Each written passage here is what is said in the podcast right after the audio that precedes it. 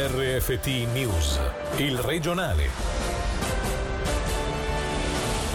Buonasera dalla redazione Daniel Koch a tutto campo, dal ruolo del Ticino durante la pandemia ai timori di una seconda ondata, passando per i rapporti di interesse tra sanità ed economia. Subito dopo il regionale vi proporremo in esclusiva un'intervista all'ex mister coronavirus in pensione da giugno. Lo sentiamo subito in un breve estratto riferito al nostro cantone.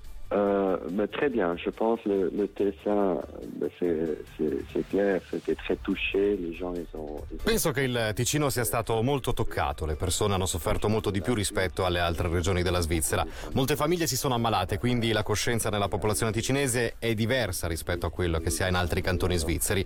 Mi sono recato in Ticino subito all'inizio della crisi, quando la situazione era molto difficile. Ed ho un gran rispetto del governo ticinese e della popolazione perché hanno gestito una crisi che è stata molto difficile difficile, ma alla fine si è potuto evitare il peggio.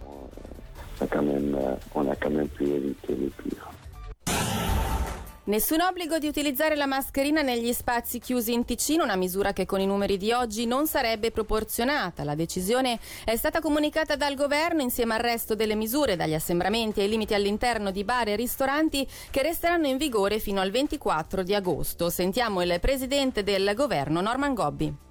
Da un lato abbiamo l'evoluzione del virus che ci dice come il numero di infettati sia ancora sotto il 10. A fine maggio il dottor Garzoni diceva che fin tanto che sono tra 0 e 10 nuovi infettati per giorno si può gestire la situazione con un contact tracing molto stretto, quindi senza imporre ulteriori limitazioni. Dall'altra parte abbiamo visto però anche l'efficacia delle misure sin qui adottate dal Canton Ticino che sono, lo ricordo, più restrittive rispetto ad altri cantoni, anche di cantoni che oggi hanno un'evoluzione ben peggiore rispetto alla nostra, quindi la proporzionalità è per noi centrale generale. L'estensione dell'obbligo di portare la mascherina in tutti i luoghi pubblici rimane un'opzione da attuare, ma non in questo momento proprio perché la situazione epidemiologica ci permette di poter attendere. Non c'è una soglia che porterà poi all'obbligo della mascherina più esteso, ma ci sono certamente diversi criteri che rientrano in questa decisione. Beh, sicuramente il numero di nuovi infettati rispettivamente all'evoluzione del virus, ma anche poi il nostro comportamento. Fortunatamente stiamo vivendo una bellissima estate, quindi molti di noi vivono all'aria aperta dove è anche più difficile che il virus virus si diffonda, la mascherina non deve essere vista come la soluzione contro il, eh, il, virus proprio perché non è l'unico strumento ma è uno strumento in più, quindi come strumento in più riteniamo di doverlo attuare in maniera generalizzata più in là quando per esempio ritorneremo molto più all'interno degli immobili a vivere sia professionalmente ma anche soprattutto socialmente. Continuare ad attenersi alle due principali regole, quindi quelle delle misure accresciute di igiene, lavarsi frequentemente le mani o disinfettarle, rispettivamente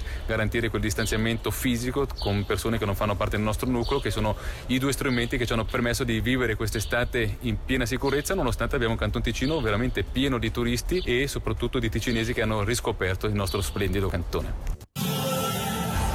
E restiamo in tema di mascherine perché questa mattina ha suscitato scalpore un'apparente comunicazione di Berna che invitava all'uso delle maschere di stoffa, affermazione poi smentita e dovuta ad un errore di traduzione dell'agenzia di stampa TS. Sul tema della validità delle mascherine in stoffa abbiamo però interpellato il portavoce dell'Ordine dei farmacisti Federico Tamò. Le mascherine di stoffa è molto difficile dare una valutazione perché ci sono tanti tipi di mascherine diverse che rientrano in questa categoria. Si va dalle semplici panni di tessuto messe attorno alla bocca, ci sono quelle che sono fatte con tasche prefiltro fino a delle mascherine con tessuti tecnici di altre proprietà che queste possono avere delle buone proprietà protettrici. Dall'inizio di questa pandemia Swiss National Covid Science Task Force con eh, il laboratorio federale di prova dei materiali EMPA hanno messo a punto un progetto per testare queste mascherine comunitarie che diverse aziende e diversi professionisti hanno iniziato a produrre per mettere sul mercato. Sicuramente una mascherina di stoffa che porta questo marchio è più affidabile di qualsiasi altra. Donne incinte a rischio Covid, nessun allarmismo, la probabilità dei decorsi difficili è molto bassa, è quanto espresso questa mattina in diretta dal dottor Cristian Garzoni. Il medico è intervenuto anche sull'obbligo delle mascherine che la Confederazione, secondo lui, dovrebbe imporre a partire dall'autunno. Sentiamolo nell'intervista realizzata da Angelo Chiello e Margherita Zanatta. Le donne incinta tendono ad avere un po' più delle donne non in gravidanza dei decorsi difficili, però restano comunque delle eccezioni. I primi dati delle donne incinta e dei bambini nati non hanno fatto vedere dei numeri grandi di problemi, quindi sottolineo nessun allarmismo per chi adesso è incinta, faccia quello che fanno le altre persone facendo molta attenzione come dovremmo fare tutti. Ma il periodo in Ticino è sicuramente felice, se lo analizzo ci sono vari fattori che secondo me lo spiegano. Uno è che la popolazione diciamo che l'ha vista brutta e l'abbiamo vista brutta tutti e quindi secondo me c'è una consapevolezza maggiore sicuramente che Svizzera interna. Lo Stato ha messo un massimo negli assembramenti di 100 persone, cosa che Svizzera interna non è presente. Terzo, abbiamo un uso delle mascherine più importante che altrove e poi siamo all'aperto, cioè il bel tempo fa sì che le persone tendano a incontrarsi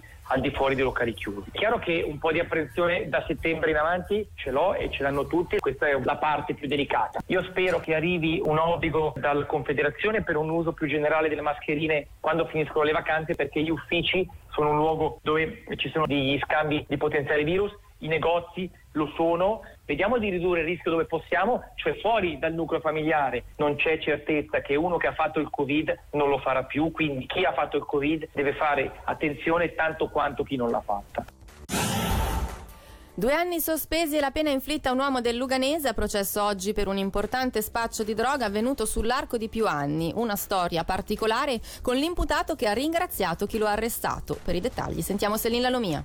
Grazie per avermi arrestato. È il messaggio decisamente fuori dal comune del 41enne luganese processo oggi alle criminali di Lugano per un traffico di droga, nello specifico oltre un chilo di cocaina e poco meno di 3 kg di hashish, avvenuto tra il 2014 e il 2019. I soldi guadagnati, circa 30.000 franchi, sono sempre stati riutilizzati per finanziare il suo consumo personale. A colpire però il vero e proprio calvario vissuto dall'imputato e riportato dalla regione. Ho iniziato per la mia malattia, ero depresso e consumavo cocaina per lenire i dolori. Poi, ha continuato l'uomo, ho capito che con la droga si perde tutto. Grazie al mio percorso con lo psicologo ho ricominciato a vivere. Da qui il messaggio finale. L'uomo ha infatti confidato alla sua legale di avere già un piede nella fossa fino al momento del suo arresto, avvenuto il 10 aprile del 2019, che gli ha letteralmente salvato la vita.